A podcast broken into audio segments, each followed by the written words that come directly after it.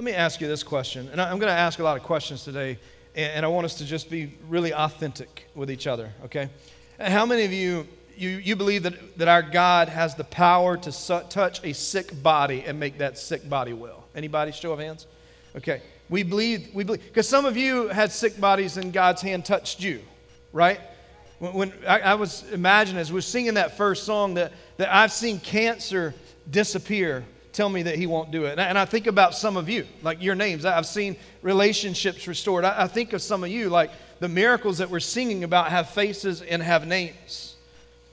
In fact, I believe that God absolutely heals the sick, the lame, the downtrodden, the depressed. And in fact, if we'll look through all of Scripture, the Old Testament, the New Testament, there's miracle after miracle after miracle and healings that are taking place all throughout the Scriptures. We have a tendency to shy away from those things because we've allowed the enemy to come in and tell us that, well, that happens, but it'll never happen for you. You'll never experience that. And, the Bible is full of stories of, of healings that take place. And it would be a lot easier if there were a lot of stories where that wasn't always the case, because there's moments that you and I have prayed for things that God just seemed to did not answer the prayer the way that we, we would like. Now, the New Testament, there's at least 30 different miracles where Jesus healed people that had sickness in their body. At least 30 of those. And it's implied all throughout the scripture that there were hundreds and hundreds of more healings that took place that we don't even get to read about. And Jesus opened the blind eyes, he healed the lame, he raised the dead, he cured the sick. He did all these things. And if you look at the book of Acts, there's a time when the apostle Paul was preaching. And he preached so long that Luke says this that that Paul went on and on and on and on. You ever been to a church like that? Not this one. Um, have you ever been so bored in the middle of a sermon that you fell asleep? Right? Let me tell you a quick story. Our youth group went to a, um, an Atlanta Braves game, and we were up all night, and our youth pastor said, Hey, go to bed. Because we're getting up the next morning and we're going to First Baptist Church of Atlanta. We're going to see Dr. Charles Stanley preach. Okay? I was like, that dude's like a TV star. I've seen him on TV on Sunday morning.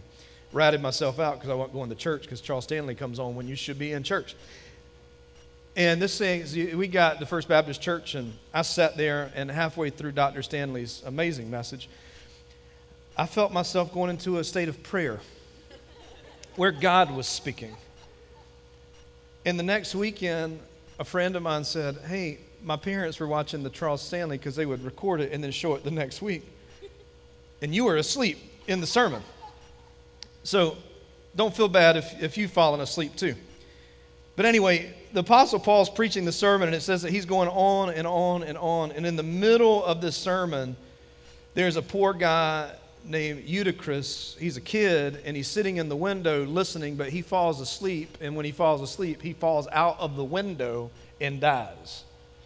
Now, I have preached some bad sermons, I will be the first to confess, but I don't think I've ever preached a sermon that literally killed somebody. And the Bible says that, that Paul hears the thump, the boy's there, the boy's dead, and he's thinking to himself, probably like, man, look, that was an incredible sermon. Like, people are passing out. But Paul walks down and he lays hands on this kid and he raises him from the dead. And you know what Paul did? he went back to preaching. He didn't he like, he just kept preaching. Um, not the fact that you should probably be done because you're killing kids in windows. And so Paul kept preaching, and he healed them. In that moment, there is a story of healing. I mean, I read stories like that, and I think I, I have to believe in, in the fact that God does. He has the power to when He wants to, and however He wants to. In fact, this is what Jesus says in John's Gospel of John chapter 14. Now, John chapter 14 is an interesting chapter because Jesus is talking to his disciples. He starts off by telling them that, that don't let your hearts be troubled. Don't let your hearts be troubled. I know you're worried about everything that's happening and all that you're seeing around. Don't let your hearts be troubled. Trust in me, trust in God. Because I'm going to a place that is going to have many mansions that I go to prepare for you. If that wasn't true, I wouldn't told you. And Jesus goes down, and then he gets down a little bit more in John 14, and he says, I am the way, the truth, and the life. It's all about belief. And it's interesting that in John chapter 14, when Jesus is testing their beliefs and asking him to trust them, there's this one little guy named Thomas. You guys remember Thomas, the doubter? Thomas is asking a bunch of questions, which is good. We would give Thomas a hard time because he doubted. But that's what that's, Thomas is the, the definition of what a Christian should be. We should be asking lots of questions, right? We should be wrestling with the tensions uh, of what it is the Holy Spirit's trying to, to reveal to us. And, and in this moment, Jesus is teaching about trust and, and teaching about belief in him. And then he comes to this verse in John chapter 14, 12. He says, Truly, truly, I say to you, whoever believes in me will also do the works that I do, and greater works than these will he do, because I am going to my Father. Now, if we just stop that verse right there, we'd say, okay, well, I'm about to, you know, I'm about to get some business, and I'm about to start healing people and get my own TV show. But what he's showing, if you jump into the next chapter 15, you realize that that comes through the power of the Holy Spirit. And the Holy Spirit is coming, that is the helper, the parakletos, the, the helper, our advocate. And so he says that you can do greater things than these. Now, what did Jesus do? Jesus healed the sick. He was the greatest pastor ever. He didn't preach funerals, he just resurrected the dead. And, and people were flocking to him, bringing people to him to be healed. So I believe that same power that healed the sick when Jesus walked the earth is the same one today. Anybody else? Okay. I want you to relax a little bit. I feel like y'all get nervous when we start talking about things that, that, that seem outside your scope. I'm trying to bring these inside your scope because when you when you try to run from the tension and you don't embrace the tension, you miss all that God has. And then we get some smaller God when God's so much bigger than, than what we see. So, so he, he heals the sick, and God does it through the faithful prayers of his people. And we, we pray, and we believe, as we just read in Ephesians chapter 3, that we believe that God can do exceedingly more than we can ever ask or imagine. Has he ever done that in your life? Have there been things that you've looked at and been like, I don't know how that happened, but that happened. That was exceedingly more than what I'd asked for. Thank you for not giving me what I asked for, that you gave me more than I could ever have dreamed. And that's the God that we serve. But sometimes when you believe God can, and he doesn't, it can unsettle you, can it? Now, I know he can. I know God right now could fix every issue that we have here in the United States. That he can fix every problem that we have in our entire world. There would not be another person that would go to bed at night abused, hungry, detached from society, that God could step in at any single moment and, and He can do it all. But there's sometimes when you believe God can and He does it, and then that, that, that shakes our theology. It shakes how we believe because we ask the question where is God? Y'all remember when September 11th happened? That's one of the number one questions. Where's God in all this? How could God let this happen? How could God allow these people to be on an airplane and be used and, killed for an agenda that's not even a good agenda?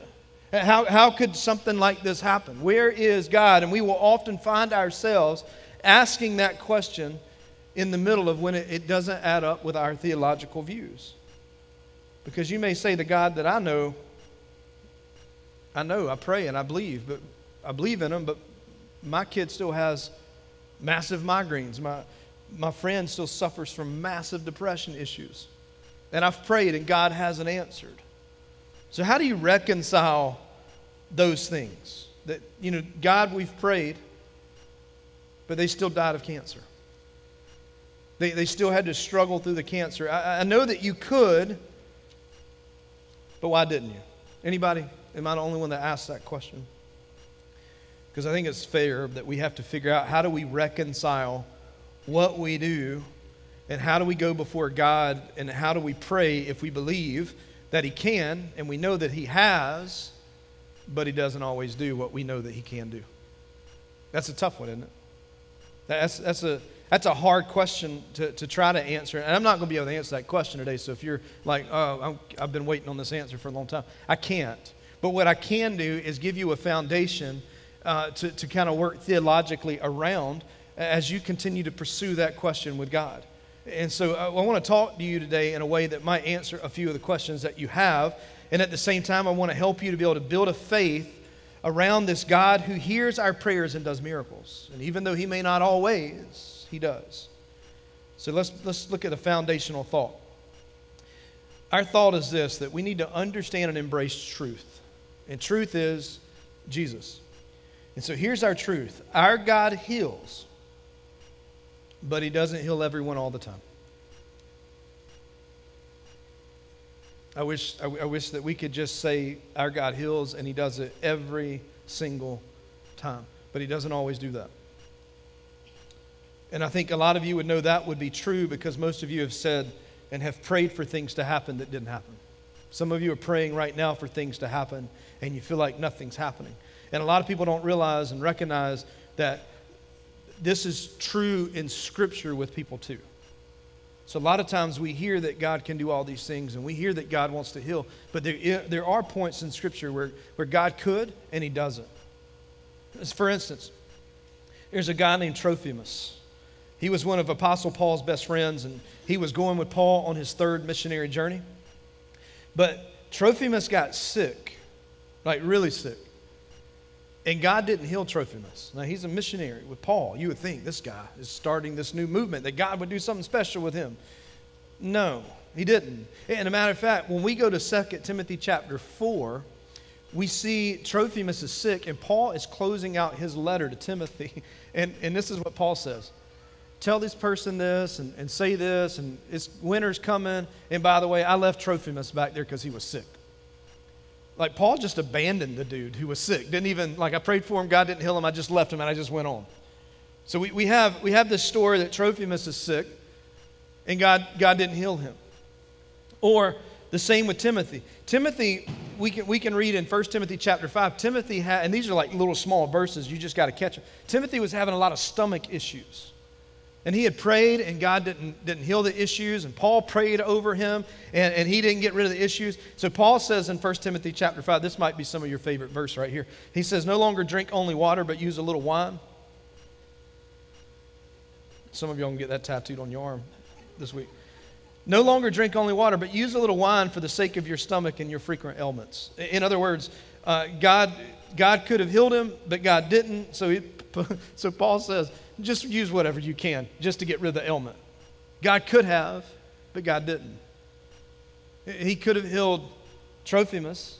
He didn't. He could have healed Timothy of the stomach ailment. He didn't. But, but watch this one. Then there's Apostle Paul. And you know, there's a story that Paul talks about this thorn that's in his flesh. And a lot of scholars go back and forth about what was this? Was it a physical thorn that God had, that he had?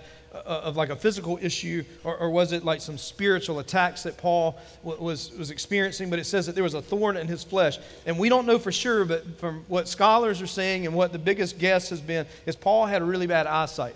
This is why, I don't know if y'all watched Jeopardy last week, and if you did and you caught this, this is fantastic. But in Jeopardy, they asked the question, who wrote the book of Hebrews? And somebody's like, oh, it was this person, and it was this person. And then somebody put the Apostle Paul. And they said, you're right, you win. And they won Jeopardy. The problem is that we don't know for a fact that Paul wrote the book of Hebrews. It never says that he wrote the book of Hebrews. So now there's this big theological debate on Jeopardy with all the biblical scholars and all of the academia people going, that was wrong, she lost. But the reason we don't know that is because we don't have any documentation showing that that was 100% Paul. But what a lot of people believe is that Paul was telling someone what to write. And the reason we don't know that it was Paul is, is also because Paul's grammar in Greek was really polished and clean. The grammar in, in, in Greek that is in the Hebrew is not as clean as it is in everything else. Either that Paul didn't write it, or Paul did write it, but he told someone what to write, and they probably wasn't very good at Greek grammar. Um, but the reason that he would have had somebody write this is his eyesight was going bad. He couldn't see. And so Paul said, let's just say that's what it is. It is his thorn in his side, it's his bad eyesight. And Paul pleads in the Bible, he says that Paul pleaded three times. It was not, not like a 30 minute prayer session. He pleads three times. We're talking about three seasons, three ongoing, passionate, desperate prayer times of asking God to please take this ailment away from me. And God says, No, I'm not going to do that.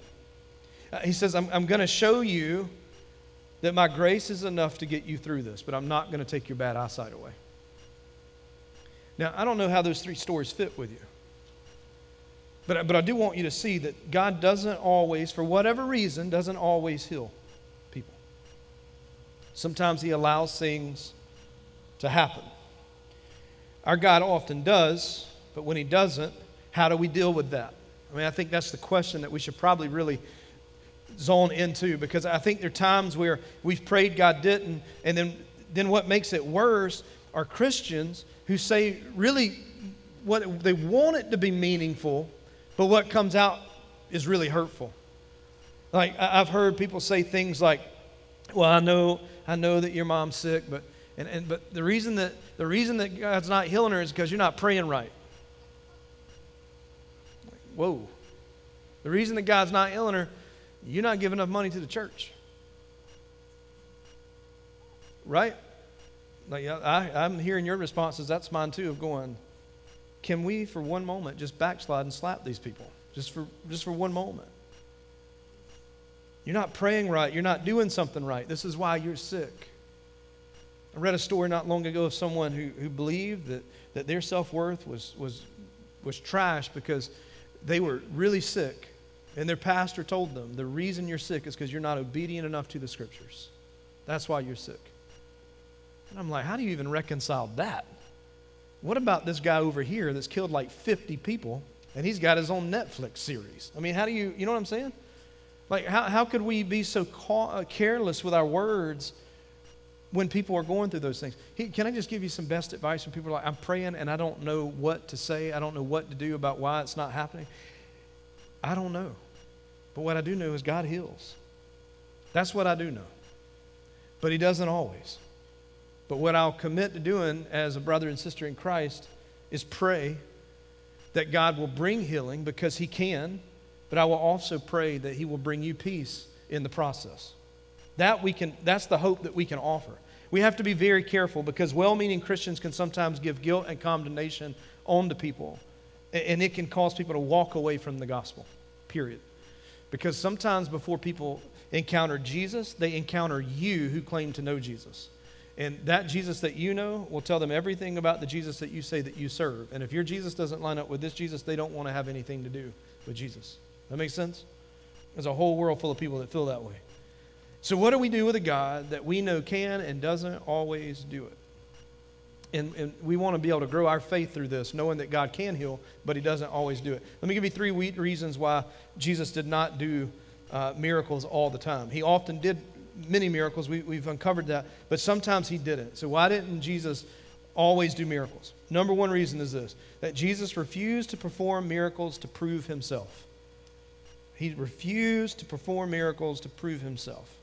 Have you ever prayed like this? God, if you would do this for me. And I don't know what your crazy thing was after that. Like, I should be a missionary in like Antarctica right now from the prayers that I've prayed. Anybody else there? Like you, you've caught your God, if you will do this, I will read the Bible through in a whole year and I will learn it in Greek and Hebrew. If you will just, y'all ever done that? I'm the only, I know when y'all are in high school and college, y'all did that. I'll have kids here at the school that they'll get ready to take a test, like, oh, Jesus is like, oh, too late to be calling on him now. Like, he coming through for you now. Sometimes we, we pray with this approach that God, if you'll do this one thing, then I'll do this thing. And, and that's like kind of telling God that I'm going to control this. I wish that God worked like that. That God, if you will just heal this person, take this pain away, take this sickness away, I will do anything that you want me to do. But then, if that's the case, and I persuade God that way, is He really God at that point? Because who has the power? Who has the power? He's God, and for some reason, He does what He wants. And I have to, I just have to fall into the fact that what the Old Testament says is that His ways are higher than my ways. I'm gonna be honest, there's things that, that I've been through in life with Him that didn't make any sense. Didn't make any sense at all. Like, you could write it down on a piece of paper and read it, the numbers didn't add up. The story didn't add up. How this was going to take place didn't add up. Nothing added up. And then it happened. And then I remember when we were trying to start the church, I had this list of things that we would do. This was my list. This is how we're going to do this. And then we get into it, and then God's telling me, He's got, God slides my list out of the way and gives me a whole other list. And I'm looking at it going, Nope, the ex, no, God, the experts say, y'all had that conversation with God too. The experts say this is how you do it. And my paper kept getting moved off the table because His ways were higher than my ways. And so there, there's oftentimes we've got to remember that He knows more than we do. It's the bigger picture. We're, we're parts of the puzzle. Have you ever tried to put a puzzle together without the box? Y'all, done, y'all should do that over. Th- I know some of your families over Thanksgiving. Put a different puzzle box on the table and take the real one away, and let's see what happens. Um, real joy, and give you awesome opportunities to pray for people, um, relational issues that are going to develop.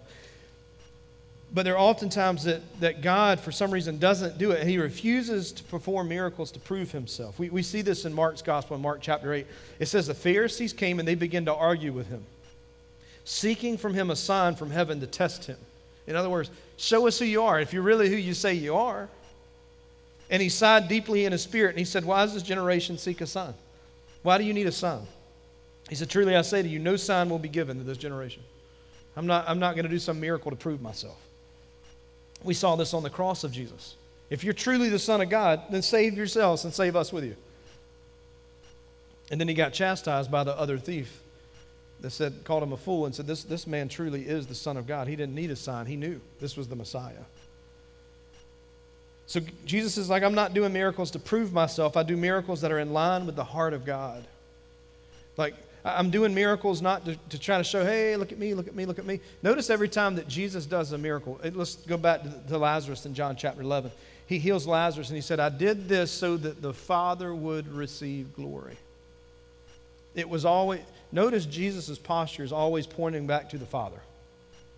I'm doing this for the Father's glory. Father's glory. You'll see that terminology used. So oftentimes, he doesn't heal because he's not he refuses to perform miracles to prove himself he also the second reason jesus never performed a miracle that interfered with god's ultimate plan there's a this is the puzzle piece like there's a much bigger picture to the puzzle that we don't see and, and I, i'm telling you there's a lot of times i don't like what i see but i know that there's something going on beyond what i can see that my eyesight is limited my spiritual sight is limited by what the father can see Jesus never performed a miracle that interfered with God's ultimate plan.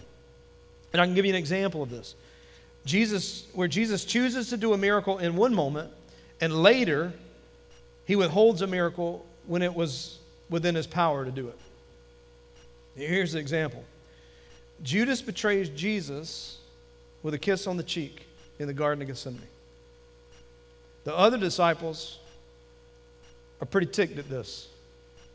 Uh, particularly this one disciple named Peter who grabs his knife, his sword, he chops the ear of Malchus off. Like just chops his ear off. Um, and Peter's like, You're not going to do that to Jesus. You're not going to arrest Jesus. You're not going to betray Jesus. And so he goes after the soldier, cuts the ear off, and Peter's ready to brawl at this point. And he's waiting on Jesus to have some type of response. And here's what Jesus does it wasn't what Peter thought. Jesus reaches down and picks this guy's ear up. Imagine the moment. This guy's screaming in pain, blood's going everywhere. Peter's got his sword ready for the next person to come after him. The other disciples are trying to figure out what in the world's going on. And Jesus reaches down and approaches Malchus and holds his hand up against his head and puts his ear back on. And in that moment, Jesus, pay attention, this was a Roman guard. This was the enemy coming to arrest him without any just cause. And Jesus puts his ear back on. And then he has this teaching moment with Peter. And, and, and Peter is like, I'm not going to let this happen to you, Jesus. And then Jesus doesn't do a miracle. And he says, You know, I could have watched. He says this Don't, don't you realize that I because he's telling Peter this. This is the miracle that he didn't do. Because the one miracle, he, hears, he heals the ear. Here's the second one. Peter, did you not realize that at any moment I could have called down a whole army of angels to destroy all of this? And I didn't. Could have gotten himself out of the situation. Could have gotten everyone at any moment. Even in the Garden of Gethsemane, Jesus' prayer was, you know, if there's, if there's any other way, God, your will, it is, but if there's another way, and there was. The other way was to completely walk away from it and call down a legion of army angels and just wipe them all out. And Jesus didn't. And I think this was a turning point for Peter. Because Peter had been there through every single miracle. And for this one, I think his whole theology was knocked out of whack and he had to rebuild it. So, in one moment, Jesus does a miracle. In another moment, when it interfered with God's ultimate plan, because the ultimate plan was to get to the cross, Jesus withholds the miracle. So, even when the disciples around him didn't fully understand, when, when Jesus did not do the miracle, he said, I'm not going to do it to prove myself, and I'm not going to do anything that would have a temporarily earth, uh, a temporary earthly benefit at the cost of an eternal godly benefit. So, here's the third reason Jesus didn't do miracles where there was no faith. Where there was no faith. So you, you kind of have to look, if you're praying and asking God, to, you need to follow, like, look at these three things as handles to figure out kind of what's going on. This isn't a, a game where we're trying to figure out the right code so God heals us. It's to give us understanding of why sometimes He does and He doesn't. And I don't think we'll ever have the full answer on this side of eternity. But when Jesus goes to his hometown, people were not impressed. They were like, this is this guy right here, he's this is Mary and Joseph's kid, right? He had nothing special. We went to school with him. He got honor student every time. He got perfect attendance every time. But he's just like us. And they were not impressed with him in Nazareth. Matter of fact, there's one story where they grab him and they're going to throw him off of a cliff. Now, you've probably have been in some pretty bad situations in your life. But I don't know if anybody's ever grabbed you and taken you up to the cliff to throw you off. I hope not anyway. And so they grab him, they take him, they're going to throw him off. And Jesus didn't do any miracles in his own hometown among his people that knew him. Just think about that. He, and scripture says that he did not do any miracles there. And here's why it says, because of their lack of faith. They didn't believe that I was the Messiah. So we have to understand that our faith moves the heart of God. Our faith matters to God. When you pray in faith, it touches the heart of God because we, we, we believe. That's why we stand here before the, the service starts and say, you know, we, we believe that God can do exceedingly more than we could ever ask or imagine. To Him be the glory forever and ever. Amen. To Him. It's making these bold declarations that, that our faith oftentimes will, will linger and our faith oftentimes will become weak but God is asking us to build our faith to trust and believe that He can do anything that He can do. That's all that faith is, is believing that God can do what He says He can do and that God is who He says He is. That's it. Now, where is your faith in that? Where, where's our faith in believing? I gave you this example a few weeks ago. We talked about it. But the woman who couldn't stop bleeding for 12 years, her faith to push through the crowd and touch just the hem of the garment to be healed and she would find healing in that day.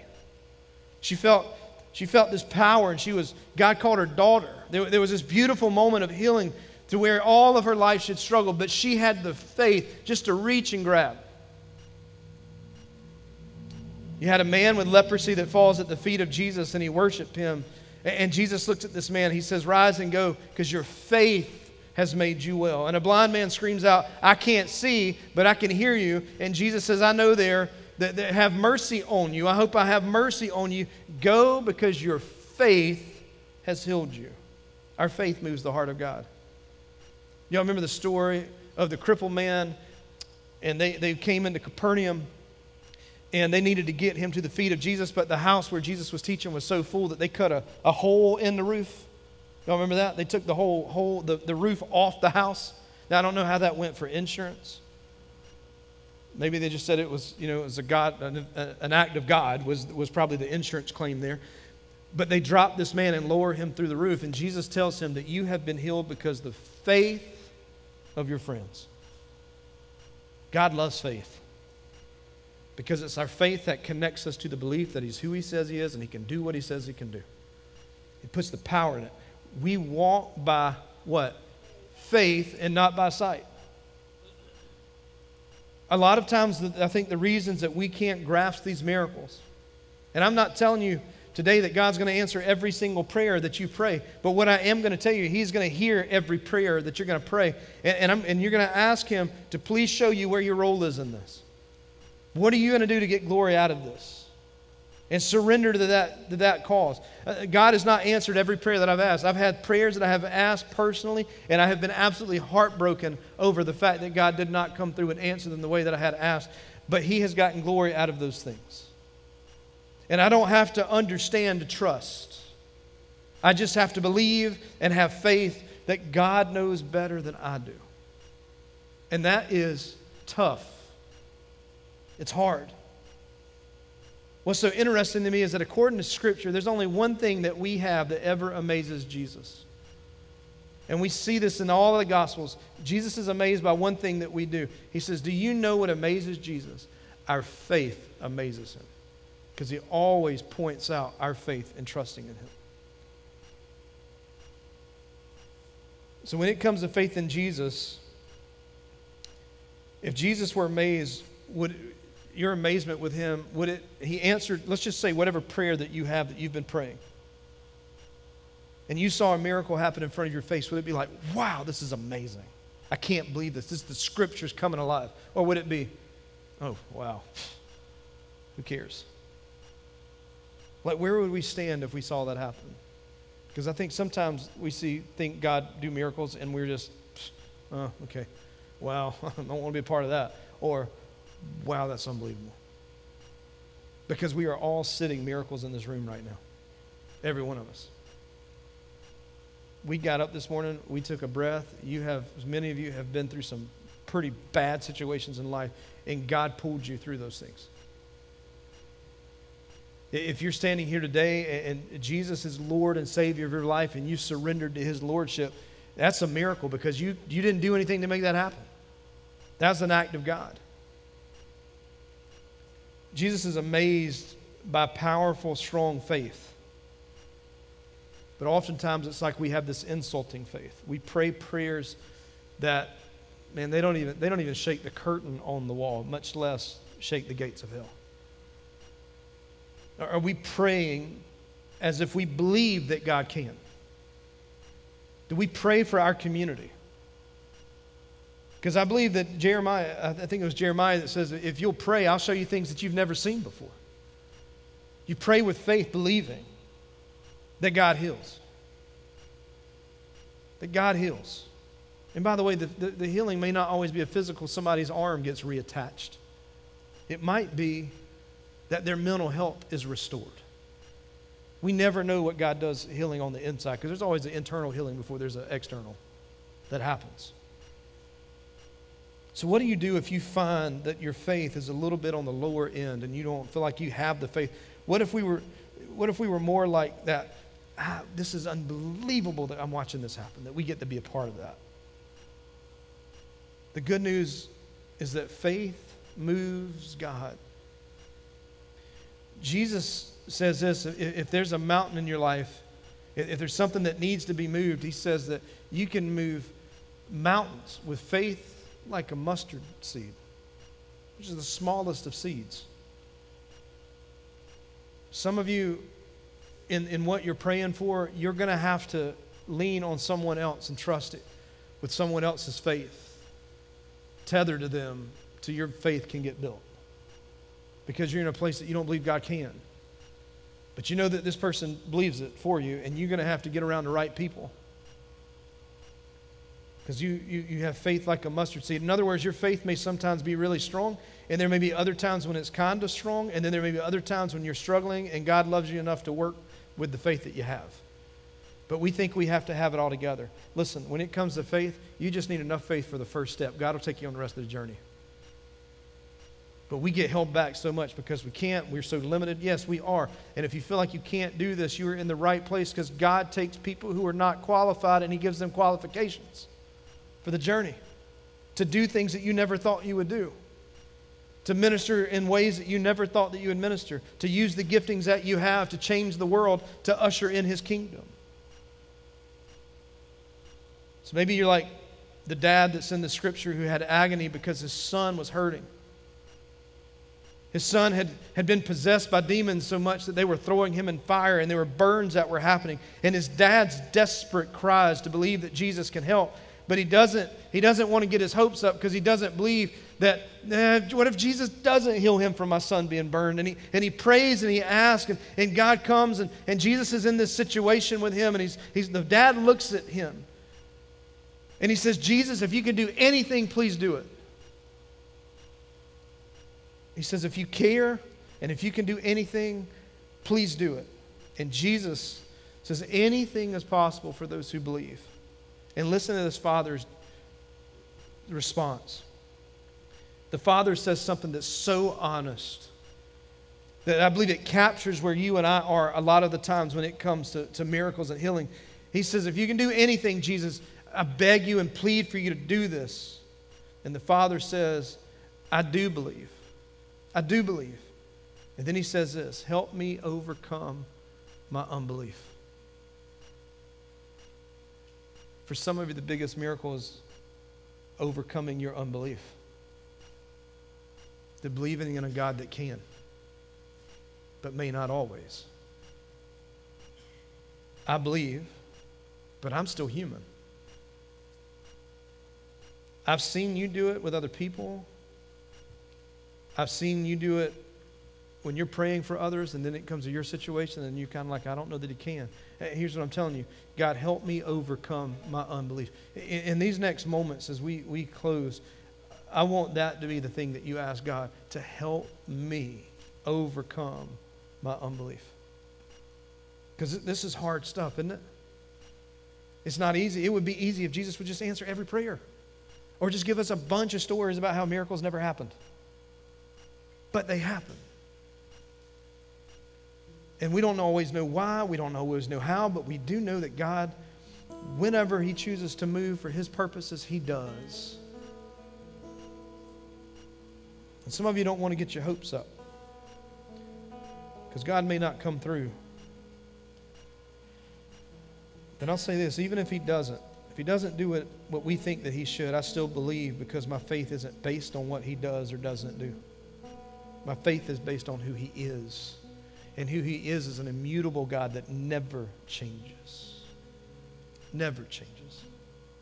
You will never wake up and God go, I don't love you anymore. I won't have anything to do with you anymore. I'm going to take this blessing away from you. We serve a God who never changes. So our faith is based on not what He has done or what He did not do. Our faith is based on who He is. Now, just a moment, we're going to, our usher is going to come. We're going to give of our offerings today. As we respond, we're going to sing. But we're also going to pray. And this is, this is the part where I'm asking you boldly because this is a part of the unbelief. That God help me with my unbelief. Help me overcome my unbelief. For some of you, there's some ailments in your body. There's some sicknesses that you've been fighting. And you need to be prayed for over that. But you believe that God can. There's some of you that there's, there's just some, some issues going on with, with you spiritually, mentally. The enemy's got a stronghold on you right now. And you want to be healed. And you've, you've not asked God to heal you. But you're wrestling with that unbelief today that maybe, maybe He can. Maybe it's not just that you're sick, maybe you know someone who is or struggling and they need a miracle in their life right now. So here's what I want you to do. If that's you, I just want you to stand where you are. If you're like, I need a miracle in my life, I need God to move in my life. If that's you, would you stand right now? And here's how I want this to happen that it's by our faith. And if you're, if you're not standing, here's what I'd ask you to do. Could you find someone that is? And would you, right now, in this very moment, would you walk and just lay hands on them? Just put your hand on them. If they're close by, and you can stand too. But I want you to pray.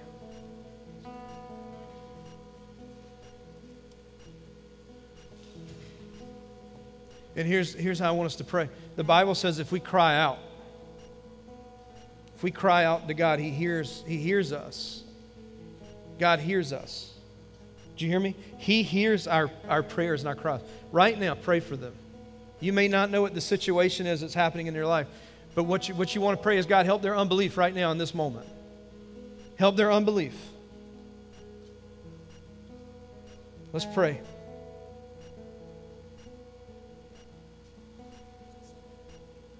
We, we believe in a God who can do more than we could ever ask or imagine. We believe in a God who heals. We believe in a God of miracles who's a God that's a waymaker.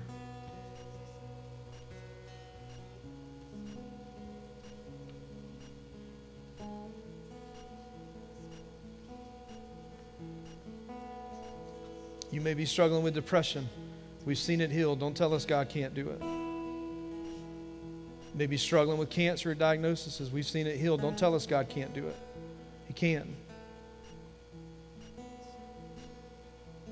Jesus, we pray with all authority of heaven over every situation, over every ailment, over every everything that's happening in this room, that there are miracles that are needed in this place. We know that you can. And Father, we boldly ask you to right now move in this place, move in their lives, move their hearts. Take that unbelief and throw it to the wayside, God. Give them belief, give them, give them hope. May we have faith that, God, we know that you, you love our faith. And may we have faith that will move mountains. You've given it to us. Now it's time to activate that. And God, just, just pray in all boldness today that you will bring a mighty move among the people in this room. You are not a God who is distant. You are a God of movement, a God of healing. And we proclaim that today. With the blood of Jesus, we proclaim that today. By his stripes, we have been healed. So, God, as we sing, may we continue to pray for one another and ask for you to move. We thank you, Jesus. We thank you for this moment. We thank you for the boldness, the faith that it took just to stand and say, Pray for me. We know that you're smiling upon them right now. Jesus, be glorified. May you get all honor and glory for anything that happens in this room today. And we pray these things in the powerful name of Jesus. Amen and amen.